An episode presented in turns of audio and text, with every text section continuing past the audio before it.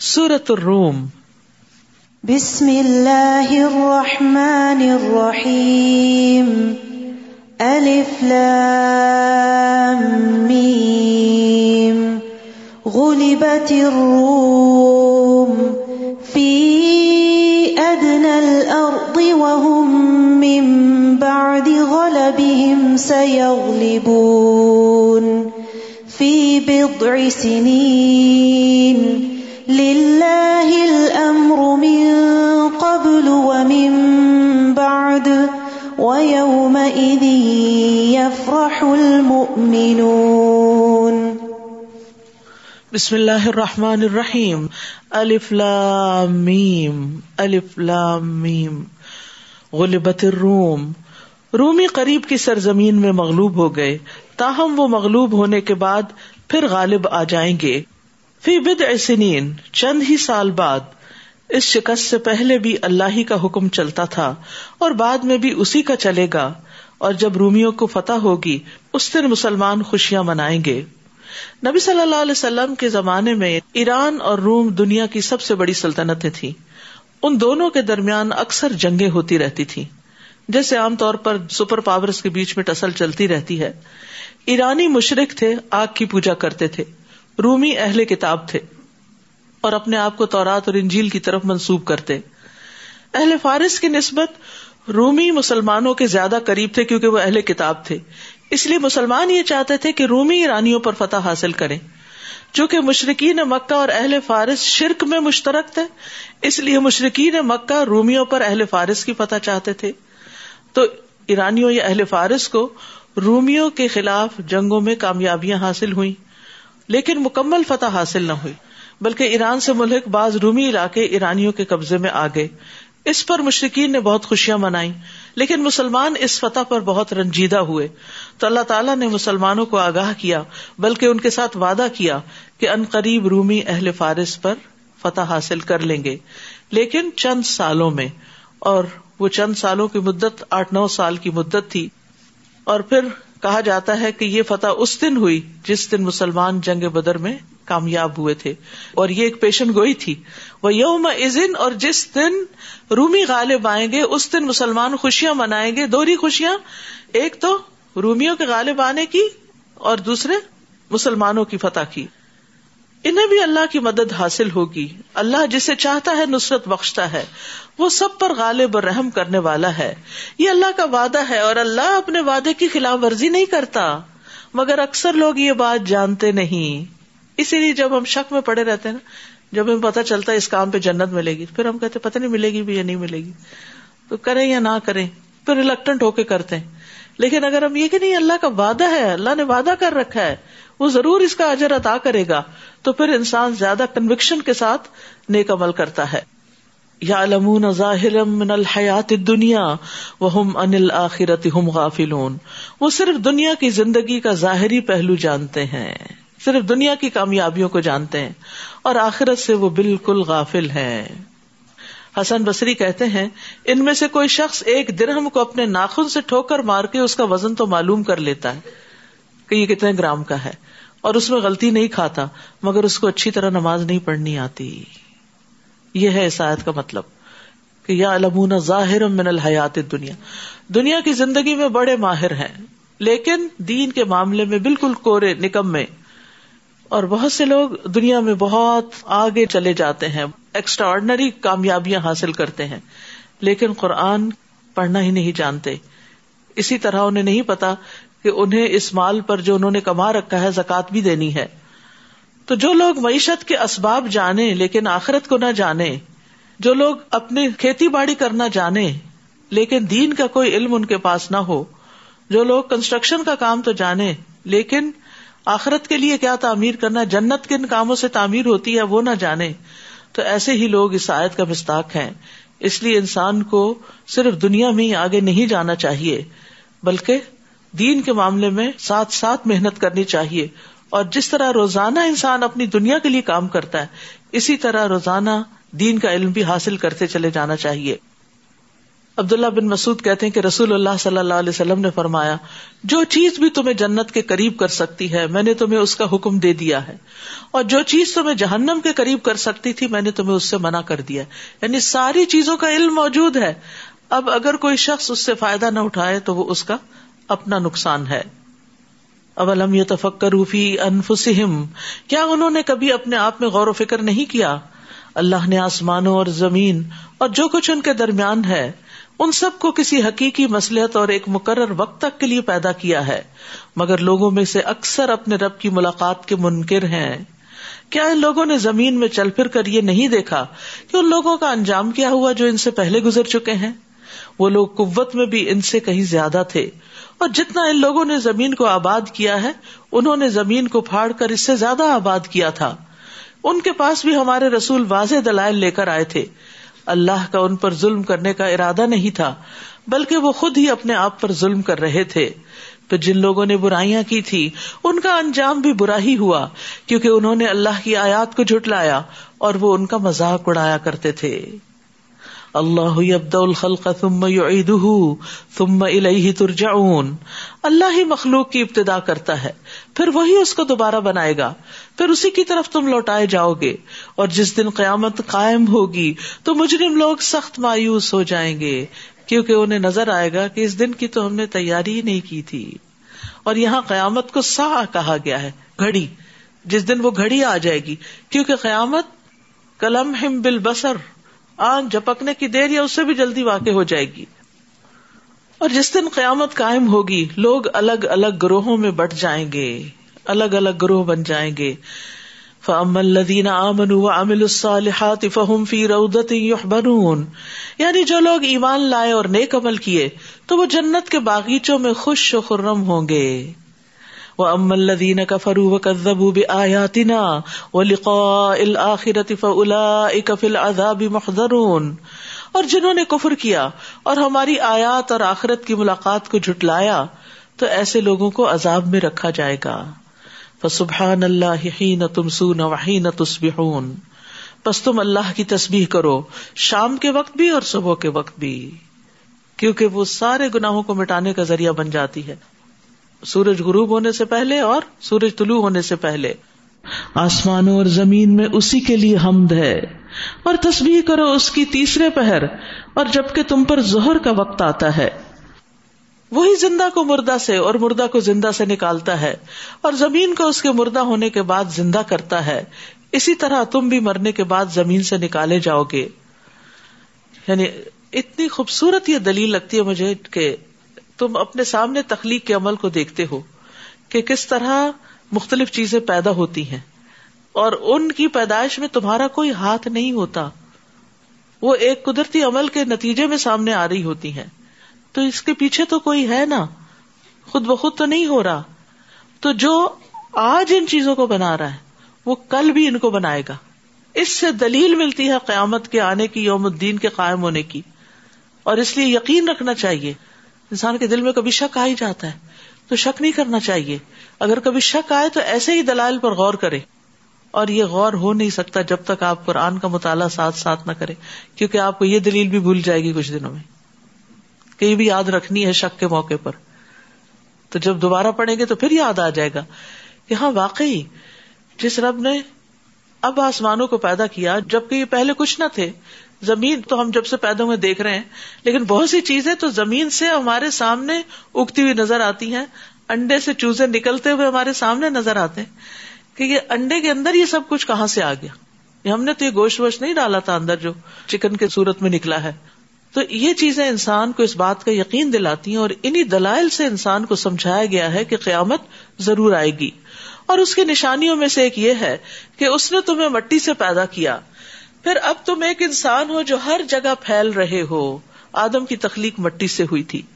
اور ایک نشانی یہ ہے کہ اس نے تمہاری ہی جن سے تمہارے لیے بیویاں پیدا کی حضرت ہوا حضرت آدم کی پسلی سے پیدا کی گئی تھی۔ اور اس کے بعد عورتیں بھی یعنی آدم ہی کی اولاد ہیں۔ اور پھر کیوں پیدا کی تاکہ تم ان کے پاس سکون حاصل کرو۔ اور ازواج کلر جیسے کہ پہلے بھی میں نے ارض کیا کہ میاں بیوی دونوں کے لیے آتا ہے تو دونوں کا اکٹھا ہونا اس کا پرائمری مقصد کیا ہے کہ ایک دوسرے سے انس حاصل کرو، ایک دوسرے سے سکون پاؤ۔ اور اس نے تمہارے درمیان محبت اور رحمت پیدا کر دی۔ یہ بھی بہت حیران کن چیز ہے کہ دو بالکل اجنبی لوگ ہوتے ہیں، جو ہی نکاح کے رشتے میں بنتے ہیں، دونوں کے درمیان ایک محبت پیدا ہو جاتی ہے جو کسی اور کے ساتھ نہیں ہوتی۔ اور انسان ایک دوسرے کی اس طرح کیئر کرنے لگتا ہے جو شاید کسی اور کی کی ہو۔ غور و فکر کرنے والوں کے لیے اس میں کئی نشانیاں ہیں۔ یعنی اللہ تعالیٰ نے جو تخلیق کیا انسان کو تو صرف ہڈیاں اور گوشت کا ڈھانچہ بنا کے اس کے اندر خون نہیں دوڑا دیا یا اس کے کچھ مسلس نہیں بنا دیے، بلکہ اس کے اندر دل رکھا اور دل میں جذبات رکھے اور ان جذبات کی تسکین کے لیے بھی سامان پیدا کیے۔ اس کے اندر جنسی خواہش رکھی اور اس خواہش کی تکمیل کے لیے پھر انتظام بھی کیا، بندوبست بھی کیا۔ تو یہاں پر میاں بیوی بی کی باہم محبت اللہ کی نشانیوں میں سے ایک نشانی قرار دی گئی ہے کہ اللہ تعالیٰ نے ان کے درمیان صرف محبت نہیں، رحمت کو بھی ڈالا۔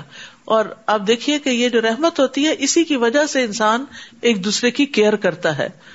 اور بہترین بیوی کون ہوتی ہے؟ جو شوہر کی کیئر کرے اور بہترین شوہر کون ہے جو بیوی کی کیئر کرے۔ ابن عباس رضی اللہ عنہ سے مربی ہے کہ نبی صلی اللہ علیہ وسلم نے فرمایا، تم میں سے بہتر شخص وہ ہے جو اپنی بیویوں کے لیے اچھا ہے۔ حسن بصری سے مرسلن روایت ہے کہ اللہ تعالیٰ کے نزدیک پسندیدہ بندے وہ ہیں جو اپنے اہل و عیال کو، اپنے گھر والوں کو سب سے زیادہ نفع دینے والے۔ اسی طرح نبی صلی اللہ علیہ وسلم نے حضرت امر ابن العاص کے سوال پر کہ آپ کو سب سے زیادہ کس سے محبت ہے؟ اللہ اعلان بتا دیا تھا کہ حضرت عائشہ سے۔ تو اس سے پتہ چلتا ہے کہ اگر بیوی کے لیے دل میں محبت ہے تو اس کا ذکر کرنا یا اظہار کرنے میں بھی کوئی حرج نہیں اور ہونی چاہیے۔ حضرت عائشہ کہتی ہیں، میں حیض کی حالت میں پانی پیتی تھی اور برتن نبی صلی اللہ علیہ وسلم کو دے دیتی۔ آپ اسی جگہ سے منہ رکھ کر پانی پیتے جہاں سے میں نے پیا ہوتا۔ میں ہڈی سے گوشت کھا کر وہ ہڈی نبی صلی اللہ علیہ وسلم کو دے دیتی تو آپ اسی جگہ سے کھاتے تھے جہاں سے میں نے کھایا ہوتا۔ حالانکہ میں حیض کی حالت میں ہوتی تھی یعنی حیض کی حالت میں عورت کوئی اچھوت نہیں ہو جاتی۔ اسی طرح جو عورت شوہر سے محبت کرتی ہے، اس کی بھی فضیلت ہے۔ نبی صلی اللہ علیہ وسلم نے فرمایا، کیا میں تمہیں ان عورتوں کی خبر نہ دوں جو جنت میں ہوگی؟ ہم نے عرض کیا، ضرور ہے اللہ کے رسول۔ آپ نے فرمایا، محبت کرنے والی، زیادہ بچے جننے والی۔ جب اسے غصہ آئے یا اس کے ساتھ برا کیا جائے یا اس کا شوہر اس پہ غصہ اور ناراض ہو تو کہتی ہے، میرا ہاتھ آپ کے ہاتھ میں ہے۔ اور میں اپنی آنکھوں میں نیند کا سرما نہیں لگاؤں گی جب تک آپ راضی اور خوش نہ ہو جائے یعنی شوہر کی دلداری کرنے والی، اس کو منانے والی، کیونکہ مردوں کے لیے بہرحال باہر کی دنیا میں بہت سے اسٹریس ہوتے ہیں، بہت سے پریشر ہوتے ہیں کہ جس کے لیے انہیں گھر آ کر سکون چاہیے ہوتا ہے۔ لیکن اگر بیوی بد اخلاق ہو تو پھر وہ سکون غارت ہو جاتا ہے اور گھر جہنم کا نمونہ بن جاتا ہے۔ تو ایسے میں ایک عورت کو انڈرسٹینڈ کرنا چاہیے اور شوہر کی ضروریات کو سمجھنا چاہیے اور یہی چیز پھر باہم محبت کو مزید بڑھاتی ہے۔ دوسری طرف نبی صلی اللہ علیہ وسلم نے مومن مرد کو بھی تلقین کی کہ کوئی مومن مرد کسی مومن عورت سے بغض نہ رکھے یعنی اپنی بیوی سے نفرت نہ کرو۔ اگر اس کی کوئی ایک عادت تمہیں پسند نہیں تو دوسری عادت پسند آ جائے گی۔ تو جو اچھی عادتیں ہیں ان پر نظر رکھو، اس کے ذریعے تم اپنے دل کو خوش رکھو۔ اور ایک نشانی یہ ہے کہ اس نے آسمانوں اور زمین کو پیدا کیا۔ اور تمہاری زبانیں اور رنگ مختلف بنا دیے۔ اہل علم کے لیے اس میں بھی کئی نشانیاں ہیں۔ زبان بھی انسان کی پہچان ہوتی ہے اور رنگ بھی انسان کی پہچان ہوتا ہے کہ کون سا انسان کہاں سے تعلق رکھتا ہے اور یہ ویرائٹی اسی وجہ سے رکھی گئی۔ نیز تمہارا رات اور دن کو سونا اور اس کا فضل تلاش کرنا بھی اس کی نشانیوں میں سے ہے۔ جو لوگ غور سے سنتے ہیں، ان کے لیے اس میں بھی بہت سی نشانیاں ہیں۔ اور ایک نشانی یہ ہے کہ وہ تمہیں بجلی دکھاتا ہے، جس سے تم ڈرتے بھی ہو اور امید بھی رکھتے ہو، اور آسمان سے پانی برساتا ہے۔ خوب بارش برس رہی ہے آج کل ہاں؟ غور کیا کریں، جس سے زمین کو اس کے مرنے کے بعد زندہ کر دیتا ہے۔ سبحان اللہ۔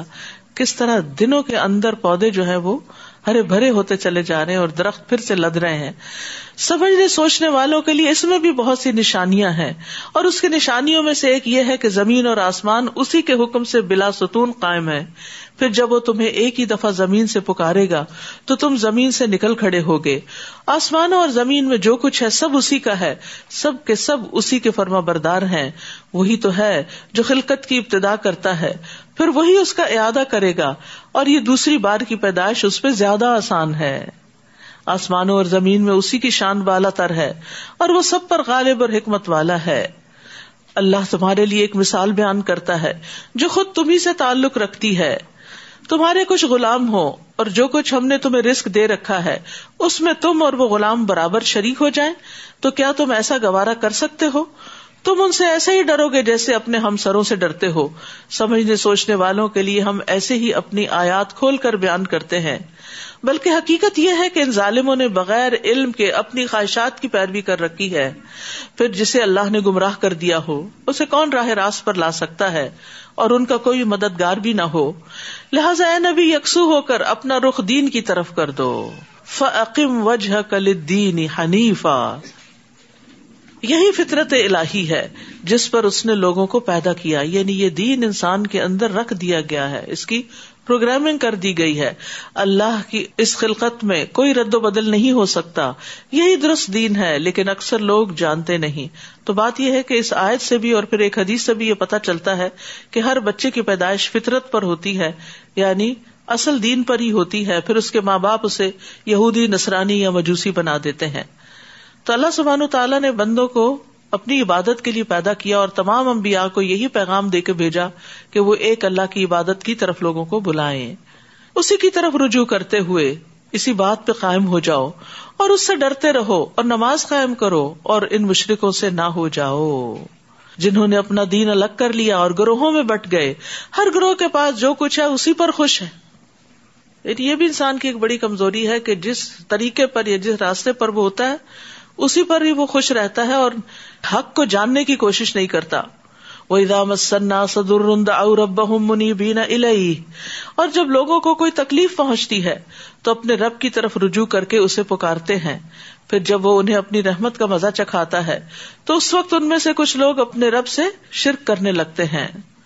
تاکہ اس نعمت کی ناشکری کریں جو ہم نے انہیں دے رکھی ہے۔ بس مزے کر لو، جلد ہی تمہیں حقیقت معلوم ہو جائے گی۔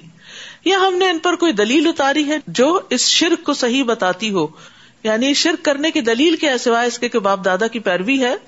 اور جب ہم لوگوں کو اپنی رحمت کا مزہ چکھاتے ہیں، تو یہ اترانے لگتے ہیں۔ اور جب ان کے اپنے اعمال کی وجہ سے انہیں کوئی تکلیف پہنچتی ہے، تو مایوس ہو جاتے ہیں۔ مصیبت پہنچنے پر مایوس ہونے کی بجائے گناہوں کو چھوڑنا ضروری ہے۔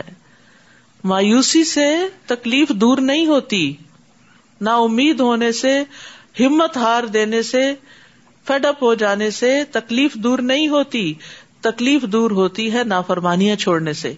کہ انسان اللہ کی کوئی بھی نافرمانی ایسی کر رہا ہے، کوئی گنا ایسا کر رہا ہے، تو اس کو چھوڑ دے۔ تو یہاں پر یہ کہا جا رہا ہے کہ جب ان پر کوئی تکلیف آتی ہے، تو بجائے اس کے کہ وہ نافرمانی چھوڑے اللہ کی طرف رجوع کرے وہ مایوس ہو جاتے ہیں۔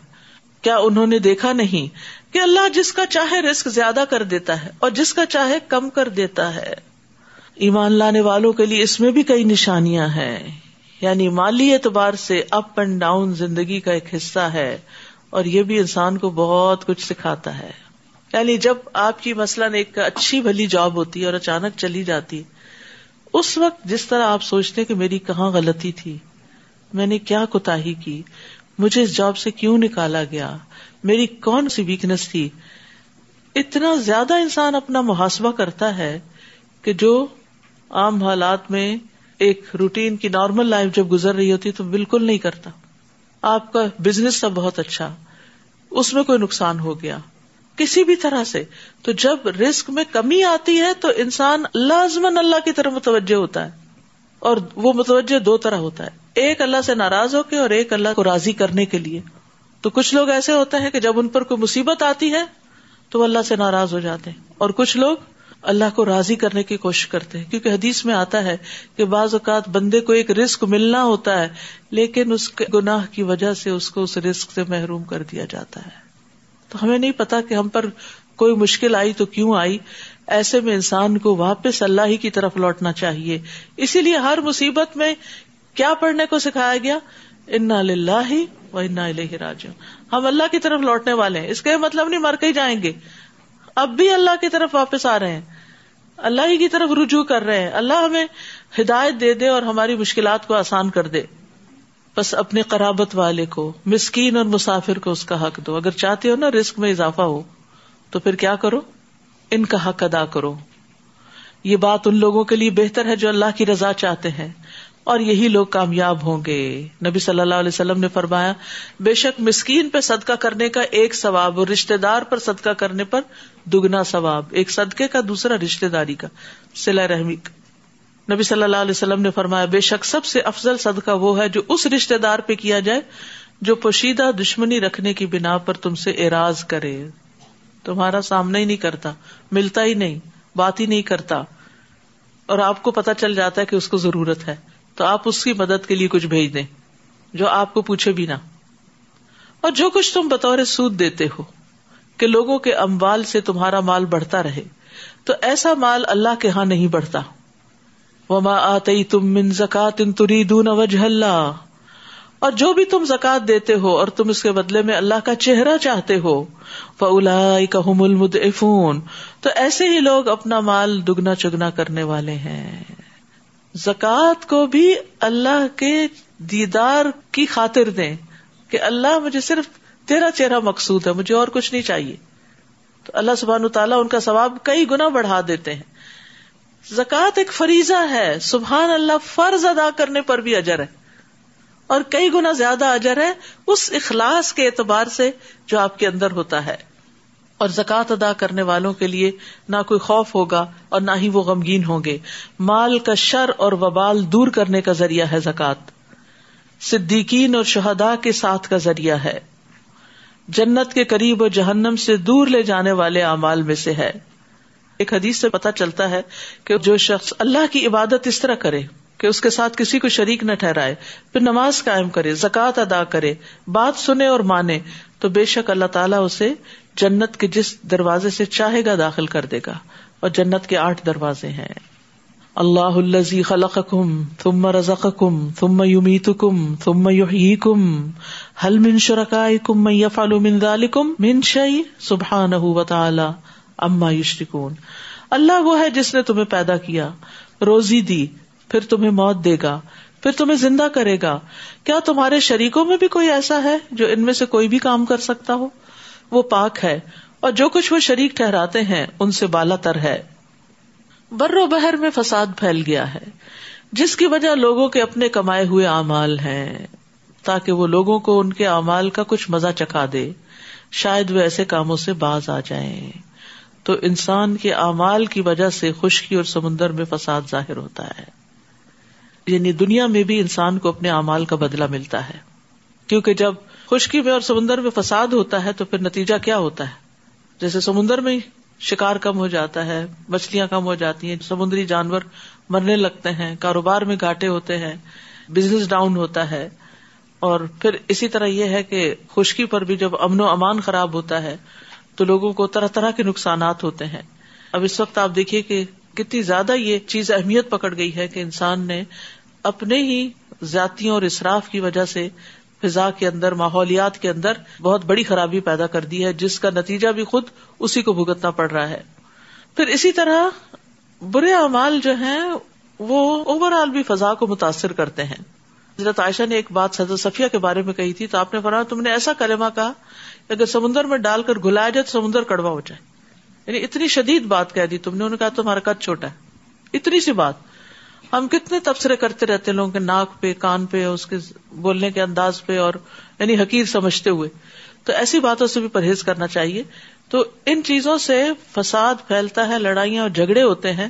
مثلاً اگر آپ کسی کو اس کے رنگ یا شکل یا اس کے قد کا تانا دے دیتے ہیں، تو پھر کیا ہوتا ہے؟ اس شخص کے دل میں آپ کی کیا قدر باقی رہے گی؟ اور پھر ایک دوسرے سے نفرت اور عداوت اور اس کے نتیجے میں کام رک جائیں گے اور پھر بعض اوقات نسلوں پہ اثر پڑتا ہے، انسان کی اوور آل پروڈکٹیوٹی پہ اثر پڑتا ہے اور یہ اثرات پھیلتے پھیلتے خشکی سے لے کے سمندروں تک پھیل جاتے ہیں۔ یعنی فزیکلی بھی جب آپ ریسورسز کا غلط استعمال کرتے ہیں تو فساد ہوتا ہے اور اسی طرح آپ کے اخلاق اور رویے اور بہیویئر بھی تباہی لاتے ہیں۔ جیسے حدیث میں آتا ہے، جب لوگ ماپ تول میں کمی کرتے ہیں تو انہیں قحط سالیاں، سخت تکلیفیں اور بادشاہوں کے ظلم دبوچ لیتے ہیں۔ جب کسی قوم میں بدکاری عام ہو جاتی ہے اور وہ اعلانیہ اس کا ارتقاب کرتے ہیں تو ان میں تعاون اور مختلف بیماریاں جو ان کے پہلو میں نہیں تھی وہ پھیل جاتی ہیں۔ اسی طرح جو زکات نہیں دیتے تو آسمان سے بارش کا نزول بند ہو جاتا ہے۔ کل سیرو فل ارد فنزرو کئی فکانا عاقبت الدین من قبل کانا اکثر ہوں مشرقین آپ ان سے کہیے، ذرا زمین میں چل پھر کر تو دیکھو کہ جو لوگ تم سے پہلے تھے ان کا انجام کیسا ہوا؟ ان میں سے اکثر مشرق ہی تھے۔ بس اے نبی، اپنی توجہ درست اور متوازن دین کی طرف مرکوز کیجیے اس سے پہلے کہ وہ دن آ جائے، جس کی اللہ تعالی کی طرف سے ٹلنے کی کوئی صورت نہیں، اس دن لوگ جدا جدا ہو جائیں گے۔ الگ الگ ہو جائیں گے، کوئی کسی کو نہیں پوچھے گا۔ جس نے کفر کیا تو اس کا وبال اسی پر ہے، اور جس نے نیک عمل کیے تو وہ اپنی ہی فلاح کی راہ ہموار کر رہے ہیں۔ تاکہ جو لوگ ایمان لائے اور نیک عمل کرتے رہے، انہیں اپنی مہربانی سے اس کا بدلا دے۔ وہ یقیناً کافروں کو پسند نہیں کرتا۔ اور اس کی نشانیوں میں سے ایک یہ ہے کہ وہ ہواؤں کو خوشخبری دینے والی بنا کر بھیجتا ہے اور اس لیے کہ تمہیں اپنی رحمت سے لطف اندوز کرے، نیز اس لیے کہ اس کے حکم سے کشتیاں چلے اور تم اس کا فضل تلاش کرو اور اس کے شکر گزار بنو۔ تو یاد رکھیے، ہوا بھی اللہ کی نشانی میں سے ایک نشانی ہے اور اللہ تعالیٰ ہی اس کو چھوڑتا ہے۔ اس لیے اگر ہوا تیز ہو اور کچھ اڑا کے لے جائے، تو ہوا کو گالی نہ دے، ہوا کو برا بلا نہ کہیں رسول اللہ صلی اللہ علیہ وسلم نے فرمایا، ہوا اللہ کی رحمت میں سے ہے۔ جب اس کو دیکھو تو پھر اس کو برا نہ کہو، بلکہ اللہ سے خیر کا سوال کرو اور شر سے پناہ مانگو۔ ایک اور حدیث میں آتا ہے، ہوا کو لان تان نہ کرو، کیونکہ یہ تو اللہ کے حکم کی پابند ہے۔ جس نے کسی ایسی چیز پر لانت کی جو اس کی مستحق نہ ہو، تو وہ لانت پلٹ کر اسی پہ پڑتی ہے جو لانت بھیج رہا ہو۔ تو یہ ایک حقیقت ہے کہ ہوا جہاں اللہ کی رحمت ہے، وہاں قوموں پر عذاب بھی لائی ہے۔ بہرحال عام طور پر جو ہوا چلتی ہے، اس کے بڑے فائدے ہیں۔ وہ لقدر سلام ان قبل کا رسول علاقہ فجا بالبینات اور آپ سے پہلے ہم نے کئی رسول ان کی قوموں کی طرف بھیجے جو روشن دلیلیں لے کر ان کے پاس آئے۔ پھر جو لوگ مجرم تھے، ہم نے ان سے انتقام لے لیا۔ اور مومنوں کی مدد کرنا ہمارا حق تھا۔ اللہ وہ ہے جو ہوائیں بھیجتا ہے۔ تو وہ بادل کو اٹھا لاتی ہیں۔ پھر اللہ جیسے چاہتا ہے اس بادل کو آسمان میں پھیلا دیتا ہے اور اسے ٹکڑیاں بنا دیتا ہے۔ پھر تو دیکھتا ہے کہ بارش کے قطرے اس میں سے نکل آتے ہیں۔ پھر جب اللہ اپنے بندوں میں سے جن پر چاہے بارش برسا دیتا ہے تو وہ خوش ہو جاتے ہیں۔ اور یہ سارا منظر ہم دیکھتے رہتے ہیں۔ ہوا چلتی ہے، بادل آتے ہیں، پھر بادل اکٹھے ہوتے ہیں، پھر بارش برستی ہے، پھر بندے خوش ہو جاتے ہیں۔ کیونکہ فضا دھل جاتی ہے، ہر چیز نکھر جاتی ہے۔ تو اس کے فائدے ہی فائدے ہیں ایز لانگ ایز وہ اپنی لمٹ کے اندر ہو۔ حالانکہ وہ اس بارش کے برسنے سے پہلے مایوس ہو چکے تھے۔ فنزر اللہ آثاری رحمت اللہ۔ اب اللہ کی رحمت کے نتائج پر غور کیجیے کہ وہ کیسے زمین کو مردہ ہونے کے بعد زندہ کر دیتا ہے۔ یقیناً وہی مردوں کو زندگی بخشنے والا اور وہی ہر چیز پر قادر ہے۔ اور اگر ہم ایسی ہوا بھیج دیں جس کے اثر سے وہ اپنی کھیتی کو زرد پڑتا دیکھیں، تو اس کے بعد وہ ناشکری کرتے ہیں۔ یعنی جب ہوا تکلیف لاتی ہے تو پھر توبہ کرنے کی وجہ ناشکری کرنے لگ جاتے ہیں۔ ان کلا تسم المتا ولا تسم اسم ادا ولو مدبرین اے نبی، آپ تو نہ مردوں کو سنا سکتے ہیں اور نہ بہروں کو اپنی پکار سنا سکتے ہیں، جبکہ وہ پیٹ پھیرے بھاگے جا رہے ہوں۔ اور نہ ہی آپ اندھوں کو ان کی گمراہی سے نکال کر ہدایت دے سکتے ہیں۔ آپ تو صرف انہیں سنا سکتے ہیں جو ہماری آیات پر ایمان رکھتے ہیں۔ اور وہ سر تسلیم خم کر دیتے ہیں۔ اللہ الذي خلقكم من ضعف ثم جعل من بعد ضعف قوة ثم جعل من بعد قوة ضعفا وشيبة يخلق ما يشاء وهو العليم القدير اللہ وہ ہے جس نے تمہیں کمزور سی حالت میں پیدا کیا۔ پھر اس کمزوری کے بعد تمہیں قوت بخشی۔ پھر اس قوت کے بعد تمہیں کمزور بوڑھا بنا دیا۔ بچپن میں انسان کمزور ہوتا ہے، جوانی میں طاقتور ہو جاتا ہے، بڑھاپے میں پھر بچہ بن جاتا ہے۔ وہ جیسے چاہے پیدا کرتا ہے اور وہ سب کچھ جاننے والا اور قدرت والا ہے۔ یعنی سبحان اللہ، ایک وقت ہوتا ہے زندگی کا انسان جو کچھ کھاتا ہے، وہ جسم کو لگتا چلا جاتا ہے اور انسان اسٹرانگ ہوتا چلا جاتا ہے، جیسے بچہ ہے۔ بچے جو بھی کھاتے ہیں، پھر وہ بڑھنا شروع ہو جاتے ہیں، طاقتور ہو جاتے ہیں اور پورے جوبن پہ آ جاتے ہیں۔ پھر کچھ عرصہ جوانی سے متمدے ہوتے ہیں، وہی کچھ کھاتے رہتے ہیں، لیکن اب جسم قبول کرنے سے انکار کر دیتا ہے۔ اور وہی غذا کھاتے ہوئے بھی انسان کمزور پڑ جاتا ہے اور ایکسٹرا پھر وٹامنس اور ایکسٹرا پلز لینی پڑتی ہیں تاکہ انسان اپنے آپ کو چلا سکے۔ اور پھر ایک وقت آتا ہے کہ وہ پلز وغیرہ بھی کام کرنا چھوڑ دیتی ہیں۔ باڈی بھی کام کرنا چھوڑ دیتی ہے۔ اور انسان بالکل بے بسی کے عالم میں پہنچ جاتا ہے کہ جس میں وہ نہ اپنے کھانے پہ قادر ہے اور نہ کھایا ہوا جسم سے باہر لانے پہ قادر ہوتا ہے۔ تو اللہ سبحان و تعالیٰ سب کو ایسی ارزل العمر سے بچائے۔ لیکن یہ ہمیں نشانی یاد رکھنی چاہیے کہ یہ اللہ کی نشانیوں میں سے ہے۔ اس کا بھی کوئی مقصد ہے۔ تاکہ انسان اپنی حقیقت پر غور کرے، کسی تکبر میں مبتلا نہ ہو اور یہ یاد رکھے کہ اصل طاقت کسی اور کی ہے۔ اللہ رب العزت کی ہے کہ جس نے ایک ہی کھانے اور پانی کو انسان کی قوت کا ذریعہ بھی بنایا اور وہی سب کچھ ہوتے ہوئے انسان کمزور بھی پڑ گیا۔ اور جس دن قیامت قائم ہوگی، تو مجرم لوگ قسمیں کھا کھا کر کہیں گے، ہم تو ایک گھڑی سے زیادہ نہیں ٹھہرے تھے۔ دنیا میں بس ایک گھڑی ٹھہرے ہیں۔ اس طرح وہ دنیا میں بھی غلط اندازے لگایا کرتے تھے۔ دنیا میں آخرت کے بارے میں ان کو یقین نہیں تھا اور آخرت میں جا کے دنیا کے بارے میں ان کے اندازے غلط ثابت ہوئے۔ وقال الذين اوتوا العلم والایمان۔ اور جنہیں علم اور ایمان دیا گیا تھا، وہ کہیں گے تم تو اللہ کی کتاب کے مطابق روز حشر تک پڑے رہے۔ سو یہی ہے حشر کا دن، لیکن تم تو اسے حق نہ جانتے تھے۔ فیوم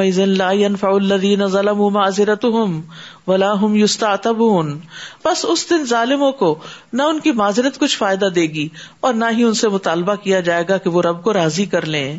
ہم نے اس قرآن میں لوگوں کے لیے ہر طرح کی مثالیں بیان کر دی ہیں۔ اور اگر آپ ان کے پاس کوئی معجزہ لے بھی آئے تو کافر لوگ یہی کہیں گے کہ تم جھوٹے ہو۔ اسی طرح اللہ ان لوگوں کے دلوں پہ مہر لگا دیتا ہے جو حق بات کو نہیں سمجھتے۔ فصبر ان نواد اللہ حق ولا الذين لا يوقنون لہذا آپ صبر کیجیے، اللہ کا وعدہ سچا ہے۔ ایسا نہ ہو کہ جو لوگ یقین نہیں کرتے وہ آپ کو ہلکا بنا دیں۔